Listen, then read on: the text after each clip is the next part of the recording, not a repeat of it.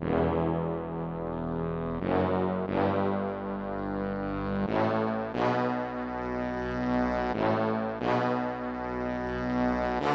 it's Ryen Russillo podcast. Today we have Tom Wright on from the great book Billion Dollar Whale. It is uh, a great read. It's entertaining. It's probably going to teach you a few things about international banking. May bum you out too and it's just really entertaining because there's all sorts of celebrities involved in it if you like that kind of stuff. So we'll do that in a sec. But today's episode of the Ryen Russillo Show is brought to you by State Farm. If you're fumbling with insurance, State Farm agents are here to help because with over 19,000 agents, they're local to you and available to help. Whether you connect in person by phone or through the State Farm mobile app, agents are here to help. So go with the one that has coverage and agents you can count on. State Farm. Talk to an agent today. I've debated doing an open on LeBron's response that was pretty disappointing uh, off of Daryl Morey's tweet and this whole thing that's gone on now for a week. And I'm the last thing I want to do is like, hey, I'm you know I don't feel like doing that as if I'm above it because I do feel like doing it, but I just don't feel like doing it today. And I've I've written out this thing that I've been working on for a while, and this piece of the story adds to it and just all the different stuff we talk about. But sometimes I feel like it's a little repetitive and I'm just sharing with you editing this show on the fly. So I'm just going to do the interview, A Billion Dollar Whale. Again, the book is out. Well, it's been out hardcover for over a year. The paperback is out Tuesday. There is a movie um, rights deal on this. And, and as a writer, uh, uh, this stuff can take some time. So, you know, we'll see. And we're going to ask Tom about all of that. Now, Tom is a guy that's been a business reporter stationed in Hong Kong for a very long time, was with the Wall Street Journal forever, and then ended up leaving the Wall Street Journal, and he's still been working on this book. And we're going to talk to Tom now. Before we do the timeline of all of this and, and what went into this multi billion dollar scam here with Malaysia and this fund, how did you first hear about Jho Low? Well, Jho Low came onto the scene. Actually, one of the first people to write about him was Page Six um, in New York because they had heard about how much he was spending in nightclubs, um, including in Avenue in New York City. And this was around the time that he, the fraud started in 2009. And he had gone and bought a bunch of champagne for Lindsay Lohan on her birthday.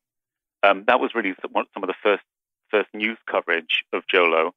Um, and then in uh, early 2015, uh, a Malaysian newspaper and a, an investigative website called the Sarawak Report broke a story about how Jho Low had been involved in pilfering potentially hundreds of uh, millions of dollars from a Malaysian state fund.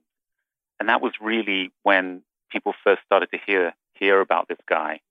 Um, and we got involved about a few months after that when um, we were leaked documents that showed that the Malaysian prime minister, who was Jho Low's protector, had received $681 million into his um, private bank account and that was a stunning, um, that was a front page story in the Wall Street Journal where I worked at the time. And that was a stunning revelation because that was a sitting prime minister. And it caused, you know, huge reverberations when we, when we published that because the prime minister denied that he had been involved in this scam and tried to sort of to cover it up.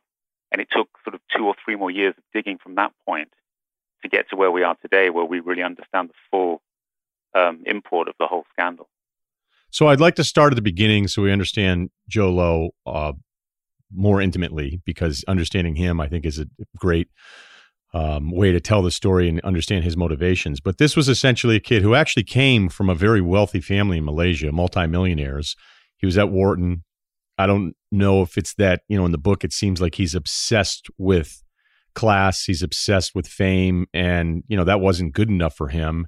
And that's kind of the origin of this guy deciding that he's going to make sure that he is a celebrity or you know a, a, public figure. Like it seemed like he was extremely driven to pursue this lifestyle that he felt at that time was not obtainable. Yeah we have a chapter in, in billion dollar whale called the asian great gatsby.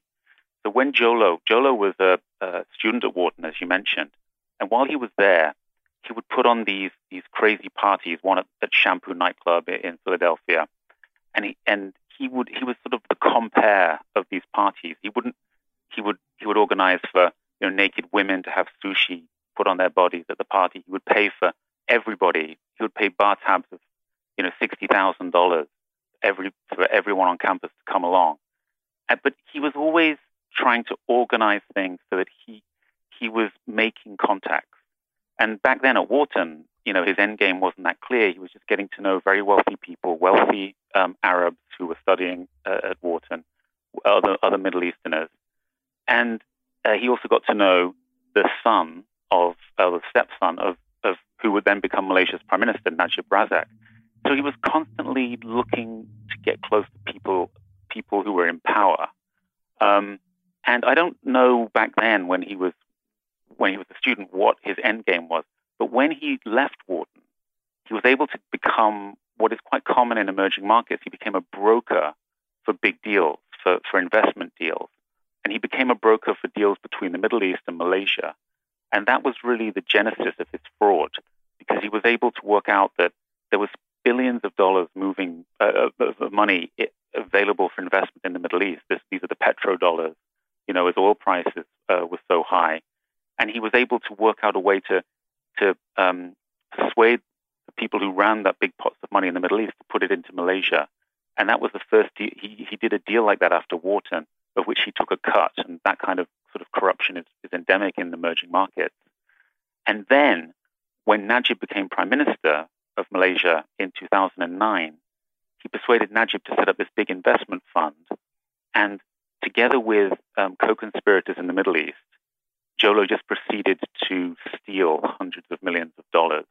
And the way he did that was he had governments on both sides of the deal. He had the protection of the Malaysian prime minister on one side, and he had his his corrupt co-conspirators in the Middle East on the other side. And in the book, we compare this to sort of you know run-of-the-mill frauds, if you if you will, like Bernie Madoff's pyramid scheme, or you know uh, Michael Milken's junk bond uh, scheme of the 1980s. Those were years in gestation. Um, whereas Jho Low simply took hundreds of millions of dollars overnight. And that was the money that he then had to go on this crazy spending spree in, in Las Vegas and in nightclubs across America and across the world. And that's why we call the book Billion Dollar Whale, because he was the largest nightclub or casino whale anyone had ever encountered. So we have this thing, and fans of The Office always kind of laugh because um, there's a scene where the manager says, "Explain it to me like I'm nine. and this isn't hard to follow, and it's really actually once you read the timeline of this connection, you go, "Is it really this simple?" Because like you say, it he has the protection of the prime minister because he befriended the stepson, and then they're trying to figure out some sort of way to just start a fund.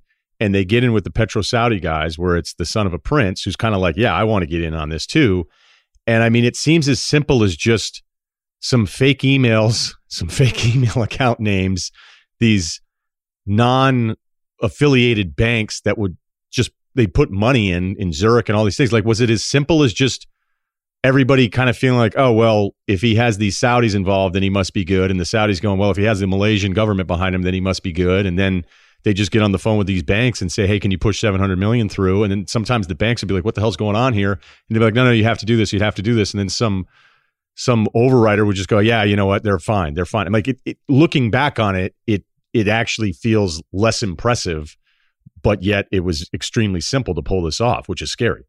I think you have it exactly right. Look, I mean, the word is kleptocracies, right? Coming from the Greek rule by thieves. So there are all these countries around the world that are basically, I mean, we call them mafia-like organizations, of which Malaysia under Najib was one, and uh, in which other Middle Eastern governments, you can, you can include other Middle Eastern governments in, under that rubric. And those, th- those countries are not ruled, the way that the, the money is invested is not in the interest of their people. It's in the interest of a very narrow elite. Now, where this gets really nasty for the West is that and, and what Billion Dollar Whale shows is that uh, Wall Street banks, white shoe law firms in New York, auditors, you know, big, big, the big four audit audit firms, they all enabled this fraud. Um, and the way, and it's what you just said.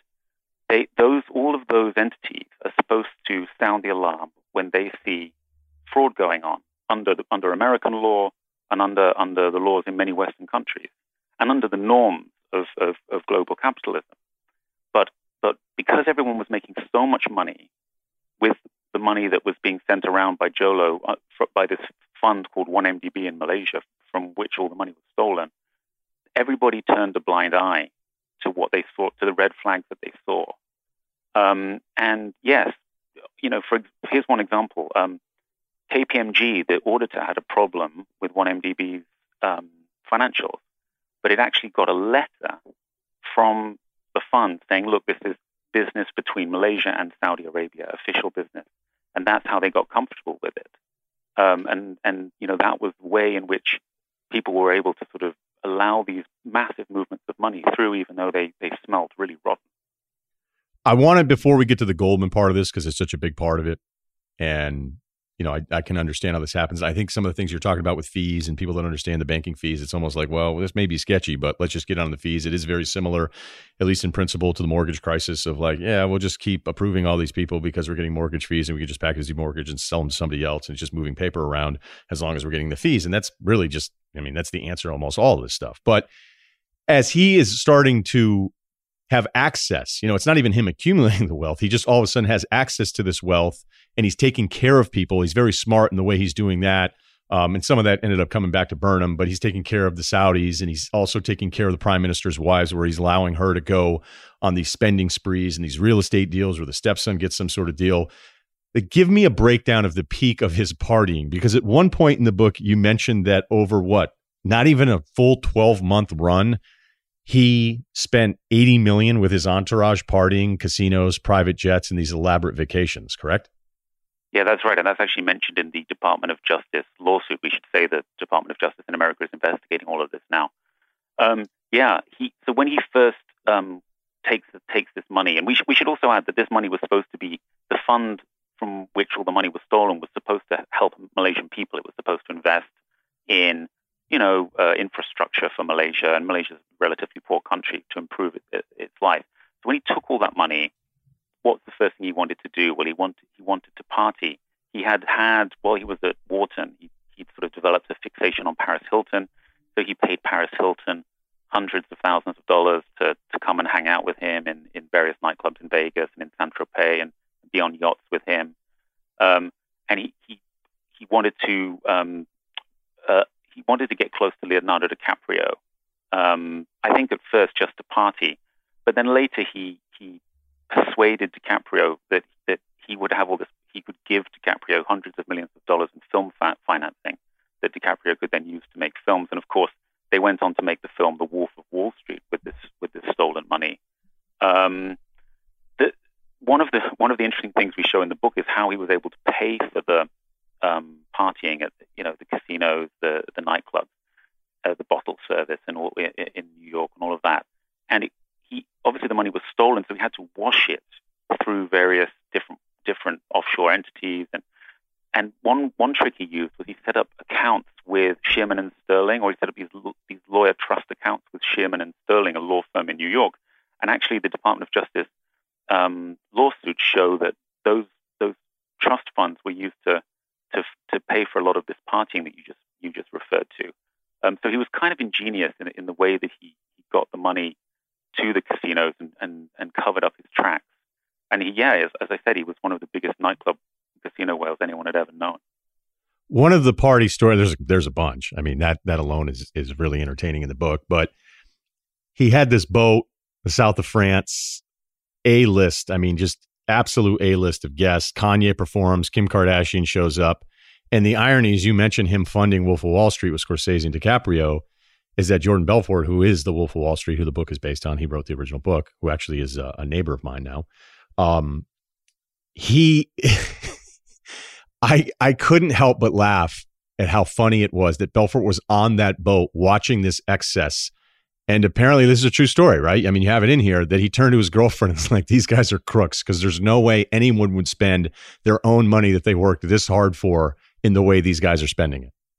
Right. So they set up a film company called Red Granite Pictures, and they used the stolen money to uh, bankroll. Um, well, they make they make I think a, a couple of other films first. Um, Friends with Kids, I think it was called the first. Friends with film. Kids, yeah. But then, but then they come out. They they they have this party at the Cannes Film Festival in France, where it's a sort of coming, the Red Granite Pictures coming out party, and they they say, look, we've got this deal to make. Um, I think Leonardo DiCaprio had bought the rights to Jordan Belfort's memoir. He'd beaten Brad Pitt in a bidding war, and then Red Granite Pictures came up with this party saying, we're going to make this movie. and and they invited Jordan Belfort himself to the party, and he's standing there uh, watching Kanye perform and, and and Pharrell perform and all of this, thinking, "Wow, these guys are spending millions of dollars on this launch party when they haven't even really made any films yet," and that's that's just weird. And then Jho Low offers, um, I think, offers five hundred thousand dollars to Bel- to Jordan Belfort to come and attend some to some party, and Belfort says no, says no, and according to him, you know, he realized these guys were fraudsters from the beginning, um, which didn't stop Belfort from, you know, I think he still um, dealt with them. You know, they still bought the rights to his his uh, book, but yeah, he, he he saw that they were fraudsters. Oh, so he wasn't at the party then, or he was? He was, yeah. Belfort was at the party. Yeah. Um, okay, but right. he, but yeah, I mean, the, the, the, his, Belfort said later that he knew these guys were fraudsters at the time. But guess what I'm saying is that the well, they still went ahead and made the movie. Nobody, nobody stopped it from happening. No, and look, it was a great movie, and it had all sorts of artistic freedom, which is what Scorsese and DiCaprio wanted, as, as you point out in the book, and actually makes sense. It's a great movie. Um, did you know he's flying Paris Hilton to ski trips? He's obsessed with her. Um, you know, he he has people around him at all times, and I can imagine anybody, even celebrities, going, you know, if this guy has endless amount of money that we've never even earned, let's just go. And he's he becomes this guy, this this legendary guy in a way. And DiCaprio's with him all the time. And I can understand DiCaprio from a business sense going, all right, you know, I'm going to get close to this guy because I want to take care of a guy that's going to want to invest and let me make the movie that I want to make. And at one point, you know, Jho Low buys DiCaprio a almost $10 million painting. They spend another 40 something million on another painting. And, you know, he's giving DiCaprio all these gifts and all these people. Did people like him? Did you ever get a sense in researching this that any of these celebrities, these people actually ended up liking him as just a guy, or was he just a bank account for them? Well, I think I think Jho Low is an interesting character, but a bit of an empty vessel in some ways. I mean, he's this sort of pudgy Malaysian. He was pretty soft spoken. He was only in his late twenties when when he initiated this fraud. Born in 1981. Um, and most people, if you ask ask you know push them to say something about him, he, he seemed like a kind of boring guy, soft spoken, a bit shy around women. Um, there's this great scene in the book where DiCaprio and Jho Low and about 20 or so Playboy playmates are all partying in a in a in a the Palazzo Hotel in, in Las Vegas.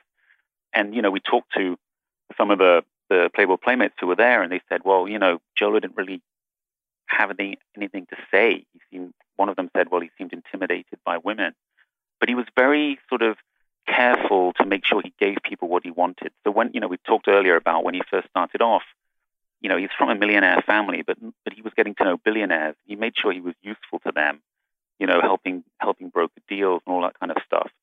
Um, and he kept on doing that. I think he was always making sure people were happy, making sure they got what they wanted. You know, if, do you have enough champagne? Do you have enough Cristal? Um, trying to get people involved in deals. But then when he became more powerful, when he had access to all this money that he'd taken, then I think his personality began to change and he became a little bit more, um, he was more willing to say what he wanted. So there's this other, there's this other scene in the book where he tells a, a British model called Roxy Horner, he says, "Oh, you know, you're you're getting you're getting a bit fat." You know, so those are the kind of things that he wouldn't have done earlier on in his in his um, in his story, basically. But yeah, definitely a hard guy to understand his motivation because again, other fraudsters, you know, uh, Bernie Madoff, for example, that's a pyramid scheme, right? You take money from the newest investor to pay earlier investors, and that's a typical fraud, and it's how you keep it going. Um, but Jho Low was Jho Low when he'd taken this money basically from the Malaysian people, from the Malaysian treasury, didn't really seem to have any end game of how he was going to, you know, make money. Maybe he was going to make money from the Wolf of Wall Street, which he actually did. They made money from that movie. Um, but he just he did, he just seemed to think that he could keep on taking money from the Malaysian government, and that's that's an interesting thing about him. What what was his? How did he think this would really end? Maybe he didn't give it much thought.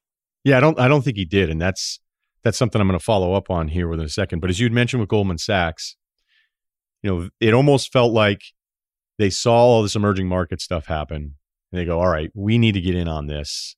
There's this fund down in Malaysia, this Jho Low guy. So they send one of their guys. It's it's Tim Leissner, I believe, who's still. And I was researching this late last night. Still, that it, it feels like that's um, still an open case and trying to figure out what's going on there. Correct me at any point here.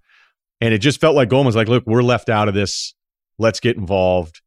We're talking major fees. And that really, without Goldman, it doesn't feel like the next step of this thing to get to a $10 million fund where $5 million goes missing. It feels like without Goldman's role in this, which they've now kind of blamed Tim as this rogue agent, which, you know, is kind of hard to prove as a defense, considering what kind of money we're talking about here. And but without Goldman, it just it I don't know that this is even possible. And I think that's the argument that you make in the book. No, I think that's I think you're right. So, you know, you mentioned earlier the first fraud in 2009 that Jho Low carries off. He does that with his his this this Saudi Arabian prince who's a friend of his, um, and that and that and they use the connection between Malaysia and Saudi Arabia to steal the money that's supposed to be used for the Malaysian this Malaysian fund. Um, and then T- Tim Leissner is a German banker who worked for Goldman Sachs. He was a partner, which is the sort of highest level of, of Goldman banker, um, based in, in Hong Kong. But he, he would often be in Malaysia, and he knew, got to know Jho Low. And he saw how much money was sloshing around in this fund. And he was looking for ways for Goldman to make money from from the fund. Now you've got to remember this is post uh, global financial crisis, and so U.S. markets pretty weak. Goldman under Lloyd Blankfein, the CEO, he, he's told the, his bankers go and be Goldman in more places, meaning you know go and look for ways to make money in other places. Well, you know the U.S. is struggling out of the housing market collapse and, and, and market problems. And Leissner makes this connection with Jho Low. And then Jho Low, Jolo sort of he takes initially takes sort of about around a billion dollars. He he amazingly fritters that away on partying and paying his co-conspirators and, and the like. And then when they want to sort of push ahead with the Wolf of Wall Street and Red Granite Pictures and the whole Hollywood dream, he needs more money. And that's where Goldman comes in. Goldman um, raises money for the 1MDB fund on global markets. It raises $6.5 billion in bonds. Um, and half of that money is stolen. And nobody's saying Goldman, everyone at Goldman knew about this fraud. They, they saw an opportunity, most people there saw an opportunity to make a lot of money out of this fund. Um, Leissner has pleaded guilty to, um, in the U.S. to this ongoing Department of Justice investigation, criminal investigation, to helping Jho Low um, steal money and pay bribes. So we're awaiting his sentencing, and as you say, that's one of the great unresolved uh, parts of this story.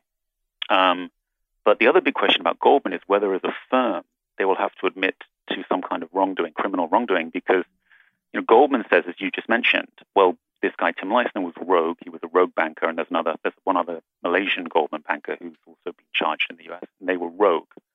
But um, at the very least, um, Goldman Goldman senior executives, including Blankfein, Blankfein, who stepped down last fall, missed huge red flags here um, because one of the biggest red flags was that 1MDB, the, the Malaysian fund, was willing to pay Goldman, you know, huge fees to organize these bonds.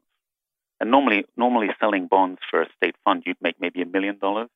Goldman made, you know, hundreds of millions of dollars from this from this business, and and that that was a red flag in itself. More from Tom here in a second, but did you know that socks are the number one most requested clothing item in homeless shelters? Bombas is on a mission to change that. They created the most comfortable socks in the history of feet, and for every pair of socks purchased, Bombas donates a pair to someone in need. In fact, Bombas has donated over 20 million pairs and counting. I've heard these ads before on the radio and it does jump out at you. You're like, wait a minute, what are these guys doing? And I just ordered some socks because uh, you know they did some deal with us here because I'm doing these reads. And then as you go ahead and you know it's like I'm picking out this pair and it's like one pair donated. So these guys are the real deal, man. Designed with special comfort innovations, colors, patterns, lengths, and styles, Bombas are perfect for the whole family. They're made from super soft natural cotton, and every pair is designed with arch support, a seamless toe, and a cushioned foot bed that's supportive but not too thick.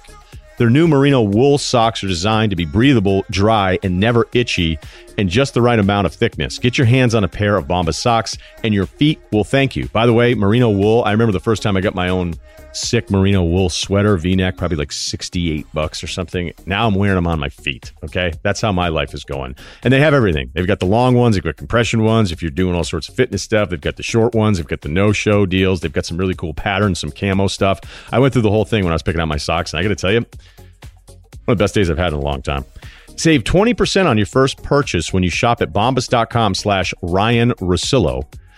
All right, let's just spell that for everybody. R Y E N R U S S I L L O. That's bombas.com slash Ryen Russillo to save 20%. Bombas.com slash Ryen Russillo. Check it out. Use the promo code and uh, enjoy some awesome socks because they are awesome. I am lucky enough to have a bunch of, you know, different friends and different career paths and all this kind of stuff. And I don't ever claim to to understand banking as well as those that are involved in it, certainly. And um, you know, I wouldn't expect them to understand the NBA salary cap as well as I do.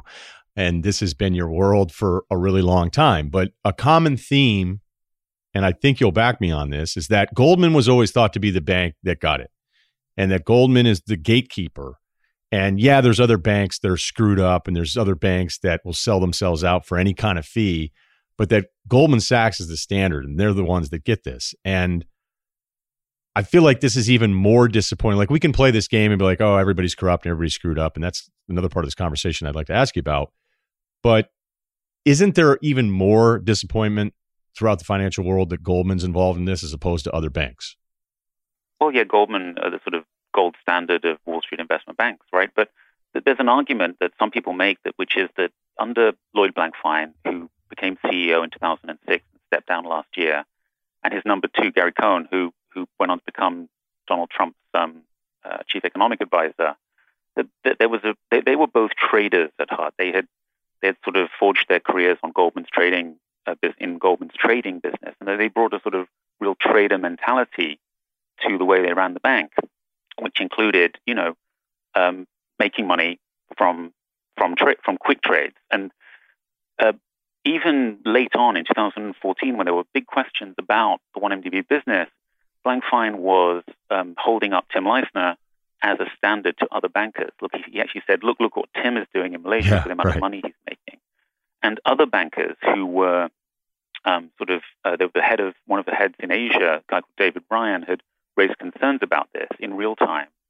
They, these, these voices were snubbed. And so, yes, I think I think there's a big um, there's a lot of soul searching going on at Goldman at the moment about what went wrong, about how how the hell was this able to happen? Um, and you know, like I said, Goldman's Goldman's line on this is, look, we could not have been expect. Tim Leissner went rogue. He he conspired with Jho Low to steal all this money, and we could not have known that.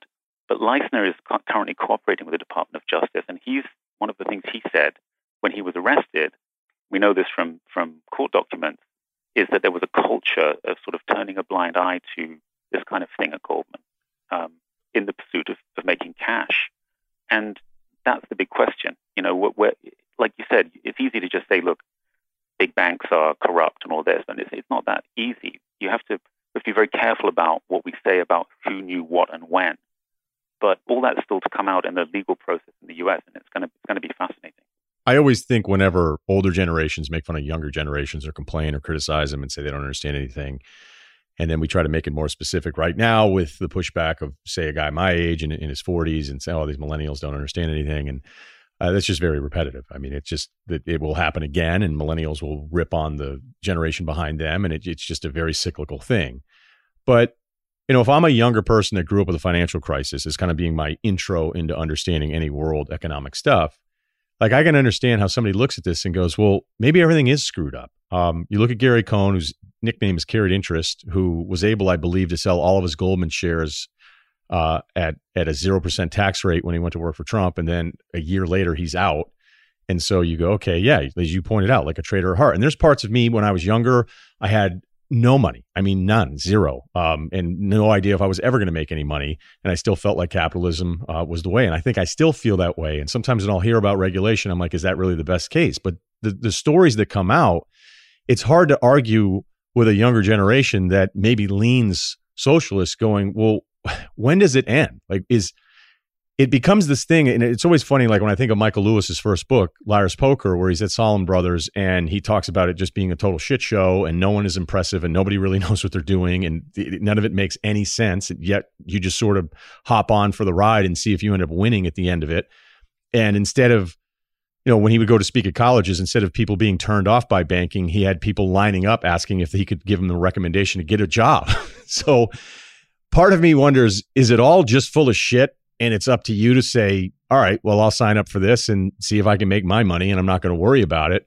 Or is the great, you know, correction coming one day where society and citizens are are so fed up with this cycle of figuring out what the next fee scam is that that we'll see a different way of of the economy being run. I mean, I know this is like a really big. Uh, this is almost like a college course. Yeah, this is a ten thousand foot question, right? No, I, look, right. I, I think at, the, at, the, at, its best, banking obviously serves a very important function. It helps um, us take in the, you know, it use it takes people's deposits and it uses capital to help businesses grow.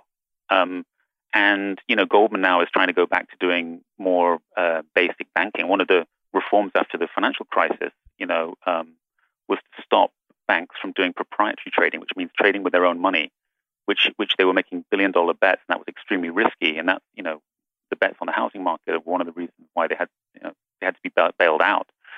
Um, and so, you know, banking does serve a, a, function, but I think one of the problems here is that, and it's, it's the same problem you see with you know all these unicorns like WeWork and and, and private equity there aren't there just aren't that many good trades or that many good investments, and you've got a lot of hungry A-type personalities all chasing after the same investments, right? So you had this guy Tim Leissner, who was based in Hong Kong, looking for ways to, and he made partner in 2006, and then he's looking for ways to make big deals, and to make big, de- you know, multi-billion-dollar deals in Southeast Asia or in Asia is quite difficult, right? Because it isn't the U.S., it isn't you know, the country like Malaysia doesn't have big deals. So it ended up being he, he ended up getting involved with state corruption because that was just the way that he was going to justify his paycheck and get his big bonuses. Um, and you, you know, I think a lot of business in Asia is is is difficult because you're dealing with governments that are that are that are you know more or less corrupt, and that's that's the big problem. How do you, if you're a, a big Wall Street bank, how do you operate in the world in a way that you ensure that you're doing compliance and that you're not you're not you know, furthering corruption in these places. And this is not just 1MDB in Malaysia and Goldman, by the way. I mean, Credit Suisse, the big Swiss bank, two of its bankers just got indicted earlier this year for a very similar corruption. Um, um, it was, I think it was Mozambique, where Credit Suisse had lent two billion dollars to buy some fishing boats for the government, and and that was obviously a, a made-up number, and all that money was stolen, or a bunch of that money was stolen. And this kind of thing is is common, right? It's just the way that bankers are able to ensure they get their bonuses by, by making these big deals. Okay, so how did this all then end up becoming exposed other than all sorts of trails of like this doesn't make any sense. As you mentioned the mozambique boating thing there was something very similar with this fund where they thought they were buying these things and like the things didn't even exist and they just raised the price of them just to be able to move the prices around. It sounds like after a while people close to this although Jho Low did a very good job of not letting too many people know what he was doing that the leaks start happening and then the walls start closing in on these people. So how did that start? Well, I call this the, the, the last great email fraud or fraud conducted via email because the, the co conspirators in it wrote everything down in emails. Um, I think nowadays people use these sort of messaging apps like Signal or Telegram or whatever. If they're going to they're going to conduct a fraud, they don't do it. They don't use email. So what happened was, as, as we mentioned earlier in this conversation, the first fraud was with the Saudi prince and Jho Low, and the Saudi prince had a company that was involved in the fraud, and there was a disgruntled employee of that company who stole the email service. Um, he sort of he, he believed he was owed money, and he stole the email service. He knew something dodgy was going on, and in those email servers was sort of all the uh, not all not not 100% of the fraud was explained by those emails, but it was able you were able to get a taste of what had gone on from their correspondence between Jho Low and the people at that company, and he then gave those emails to this um, this investigative uh, website called the Sarawak Report, which I mentioned earlier, and The Edge, which is a Malaysian newspaper. And they were able to publish a story in February of 2015 that sort of outlined the fraud. And it's, it, that was how um, it first got into the public domain. Um, and then the Department of Justice got involved. So America is very keen. The problem with it for America is that it has obviously the world's biggest economy. These, these foreign leaders and, and corrupt business people, they always want to buy property and other assets in the U.S. because this is the if you if you want to buy a billion dollar apartment or hundreds of millions of dollars of apartment, there aren't that many places in the world you can do that. London is one, New York, Los Angeles, um, and so the Department of Justice has something called the Kleptocracy Initiative, where they what they try to do is if they know this is going on, they try to seize the assets that that Sani Abacha, the former Nigerian dictator. You know, they've done that in multiple cases. Um, and then the idea is you give that money back to the state um, from which it was stolen in the first place, in this case, Malaysia. And so the Department of Justice got involved. That was what's called a civil action. It wasn't a criminal case. But um, it subsequently became a criminal case when, by the time, by 2016, the Department of Justice realized that this was probably one of the largest frauds ever uh, conducted. And so what we've been describing today is that this that criminal case is still ongoing, looking at Goldman's role. Um, and we haven't even talked about Jho by the way, who yeah, um, actually, the architect of this fraud. I want to get to that because I mean, what's the latest with Jho on his his give us like a timeline of once it was all exposed. And I know he has a website and he's defending himself. He's saying the book is inaccurate. And I always kind of feel it's a little bit like that TV show Mindhunter, where the serial killer is in jail and it's like, well, yeah, I I did that, but here's what you guys are wrong about. it's like, okay, well, congrats. Congrats on a couple of things that you thought were inaccurate, but the, the general premise here is that five billion dollars is missing. You, you know, in effect, like almost took down your own country with co-conspirators that were supposed to be trusted officials. So what's he been doing since the book came out and kind of his exit off of the face of the earth? Because it sounds like he's kind of missing right now. Yeah. So when when those first stories about him came out in 2015, Najib, the Malaysian prime minister, was still in power, and he told Jho Low, "Look, you better get out of Malaysia because and lie low for a while because there's this huge spotlight on what's going on." Najib then tried to sort of cover everything up. He fired his attorney general. He refused to cooperate with the U.S. in, in these investigations. And Jho Low went to China. He, uh, Thailand and China were the two places he was living, sort of keeping quite a low profile. Um, and then this extraordinary coda to the whole story occurred, which was while he was in China with the backing of Najib, he negotiated a bunch of uh, corrupt infrastructure deals in Malaysia with with Chinese state firms. And the idea was that they would they would pad those contracts and then use the the excess money. Um, they steal the excess money and use it to fill the holes that had been created by all the earlier thievery of, of the money from from 1MDB. And because we know this because we actually got um, documents of, of, the meetings in China between Jho Low and some of these very senior Chinese officials. And then what happened was in May of 2018, there was an election in Malaysia and Najib lost power. And that was terrible for Jho Low because suddenly you've got this, this government in Malaysia. And one of the reasons he, he lost power was because the people of Malaysia knew all about this fraud. You know, hmm. Najib considered bringing in the army, considered sort of turning his back on democracy. But in the end, he, he stepped out. He tried to flee the country. He got arrested. And his Najib's trial is ongoing. And then Jho Low was sort of left in China. Um, and the new government in Malaysia wants him back to face charges. Jho Low has been criminally charged in Malaysia. He's also been criminally charged in the US. But China is refusing to send him back. And we believe that's because, you know, Jho Low knows too much about these infrastructure deals. Um, and you know, this is another fascinating part of the story because it, it shows a lot about sort of China's uh, role in the world and, and, and, how China interacts with these kind of these kind of characters like Jho Low. Yeah, the, the China role alone, um, especially with everything on the sports side and everything that's come up in the last couple of weeks, uh, so he is.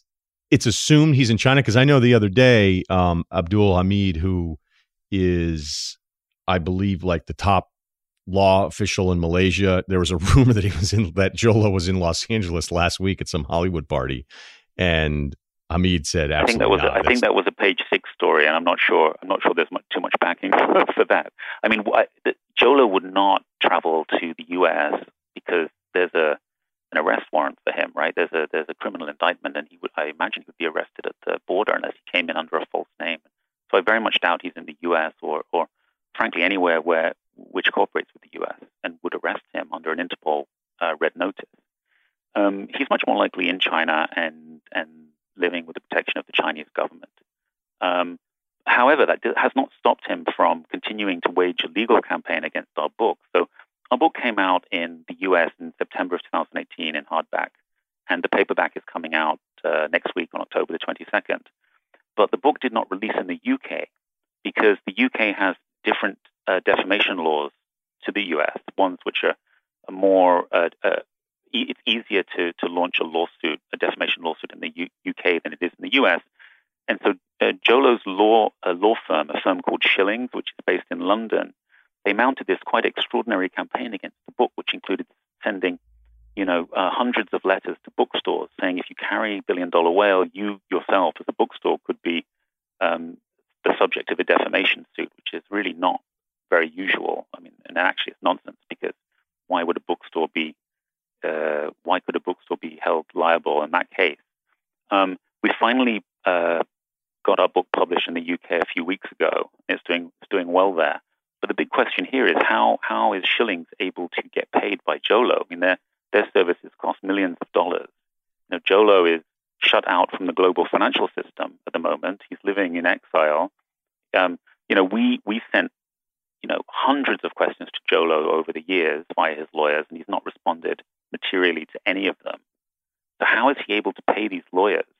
And another big question is: Are these lawyers? You know, they, they say this is client um, lawyer client privilege, but the question is, well, when are you? When is it lawyer client privilege, and when are you actually just doing PR for, for somebody in this case? So that that that's that's a really interesting question. Yeah, because we both know that there's anybody that had access to 10 billion and, and 5 billion went missing and the way he moved money around I mean, there's there's zero doubt in my mind that there's a few hundred million stashed away somewhere that he has access to, and if China's taking care of him, then you know, um, if he's paid people off, then he, you know, I don't think China would do this for free or just because he has access to information that's embarrassing to China. He has to put money somewhere, somewhere, right? Right, and the U.S. doesn't. The U.S. also does not criminally charge people just on a whim. It does. It does so with a, you know, a, a lot of, of evidence. And you know, Jho Low says, well, he he can't come to face um, trial in to face the charges in the U.S. or Malaysia because he won't get a fair hearing. That's his his line, but totally unclear why he thinks that. Um, yeah. Oh, and, and, just going back to the whole celebrity angle in all of this, even very late in the day when he was living in, in Thailand and China, celebrity his celebrity friends continued to go and, and, and party with him um, for for money. Um, you know, the, the epilogue of our book includes a party in um, Bangkok, capital of Thailand, in February 2017, where one of Jho Low's celebrity pals is a guy called Swizz Beatz, who's Alicia Keys' husband and a, a sort of top uh, record producer. He goes he goes there and, and, and takes part in the party. And Nicole Scherzinger, the former Pussycat Dolls um, singer, is there, and the, the, the America's Got Talent judge is there. So it seemed that he was able to keep this um, celebrity group of friends very, very late in the day, even when he was on the run, which is really astounding to me. Yeah, Swizz Beatz never gave up on him. Uh, it's very clear in the book, uh, at least towards the end. And you know, I don't, I don't know what they're they're following each other on Instagram as of today, but it really is a crazy story that really feels like the, the origin of this is kind of a chubby Malaysian kid who's a little insecure at Wharton and decides he wants to get bottle service with Paris Hilton, and it leads to the prime minister once voted out almost putting tanks in front of his palace to defend himself. You know? Yes, exactly. we, we, should say that some of the some of the celebrity friends did peel away, though. For example, DiCaprio um, stopped partying with him. Um, oh, we haven't even mentioned that Jho Low dated Miranda Kerr, the Australian supermodel, for a year between 2014 and 2015. And when when those guys got got wind of what was really going on, you know, n- nobody's saying that DiCaprio knew about the corruption, right? When no. when they got wind of what was going on, they actually voluntarily returned the gifts that Jho Low had given them to the Department of Justice. So DiCaprio was returned a Picasso painting. Miranda Kerr's returned um, all this jewelry that Jho Low gave her. Um, but yeah, but some of the other celebrities did continue to sort of hang with him, which which I just find really interesting. I, for one, was shocked that the Miranda Kerr relationship ended once all this started going south. But uh, I will not ask you to comment on that, Tom. Uh, hey, can we before we let you go, because you know my lane is always sports except for the times that I'd like to do something different like this and um, open up this world of people that maybe wouldn't listen to a review of this kind of book. But you've been in Hong Kong for such a long time. Can you give us an insider who's still sort of an outsider's perspective of what this Hong Kong relationship is with like China and your probably fascination to see how all of this has been consumed by us in the States in the last week? Oh, you're talking about the, the, the basketball stuff. Yeah. Yeah. I mean, um, I my personal view is that you should be allowed to say what you want, even if you're a manager of a of an NBA team. Um, it's important. I saw I saw LeBron James made some comments um, about it yesterday. Was that? And I'm yeah. not sure I agree with those. Um, I think it's important here that people do realize that you know China is um, an autocratic state. Um, you know what's going on in Hong Kong is that the Hong Kong people believe that they have an agreement. Well, they, they, they don't believe it. They do. There's an agreement that China allows Hong Kong to be ruled under a, a different system to China and, uh, for, for, a number of more years, and that they believe that that's been eroded um, by China. Um, you know, it's quite a very complicated thing, but China, um, you know, is doing things like, um, you know, taking people from Hong Kong and arresting them, and then those people are sort of popping up in mainland China. So the Hong Kong people feel that their the protections that they have have been eroded. Um, and I don't think to point that out is is is is bad um, or wrong. Um, I think I think LeBron said it was wrong, but I, I, don't think it's wrong. It's just there's a there's a it's very difficult for American firms, not just sports franchises, but but all kinds of firms to deal with this because China is this huge uh, economic power, very important market now and in the future. And so, how do you, you know, if you're if you're a big company or a sports franchise, how do you ensure that you keep that market open? Um, and it's going to be a problem because you know, China is an authoritarian state run by, you know, guys in their 70s and 80s, um, almost no women. Um, it, it isn't a, obviously isn't a democracy. There's no rule of law. You can be locked up there without a proper trial. And so it's just important that people know that. And I think that's why the Hong Kong protests are so important. And, and the, the sort of young students who are protesting in Hong Kong, they are they're sort of shining a light on that for the rest of the world when, when you know most people might not realize that about China. Yeah, it's definitely interesting to have us kind of forced into all right, make a make some sort of statement, have a position as an opinionated person, and then once the sports leaks into politics, and it really had nothing to do with sports anymore, uh, it it puts a lot of us in a spot where you're like, okay, what am I comfortable saying? And you know, a lot of us are comfortable sharing our opinions all the time, but it doesn't mean that we know what the hell we're talking about. So, Tom, the book is Billion Dollar Whale. As you said, the paperback is out next Tuesday, and there's also a movie coming out. Correct? Didn't you guys close a deal on that? I know it takes forever, but that's what I'd heard. That's right. We've signed a deal with the with a company called SK Global, which they were the guys who made uh, Crazy Rich Asians, which was a big hit last last year.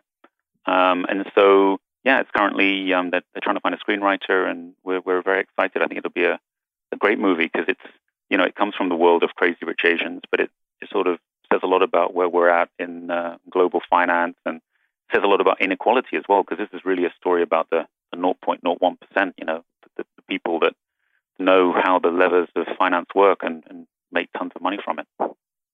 Well, I can't wait because it's actually, despite you know the technical stuff, the financial stuff, it's a very fun read, and I'm sure the movie would be fun as well. And thanks so much uh, for all your hard work on this because it is an important story. So I thank you for it again. Great to talk to you. Thanks for having me. Cool. I hope you guys enjoyed that. I'm going to start doing some more stuff like that from time to time. Uh, a couple other books that are lined up, and if anybody is friends with Ron Chernow, let me know. So we will talk to you on Friday Although I have something else that's kind of a bonus thing coming. So I'm not quite sure how I'm going to do it this week. We'll have to talk to the suits, see if I'm allowed to do it. I think everybody would be cool with it. But we have part one and two of the NBA overs for every team with Bill, myself, and House. And part one, I think we're going to release on Bill's pod. And then part two is going to be Friday's pod. So it's, look, we're less than a week away from this thing and ready to start talking some NBA. So uh, there will be more NBA on this podcast moving forward. It's not going to be football three days a week, but I want to do some college ball this week too. So a lot going on, but we were able to do uh, this interview with Tom. So again, I hope you liked it. Please subscribe, tell your friends, rate and review, and we'll talk to you on Friday.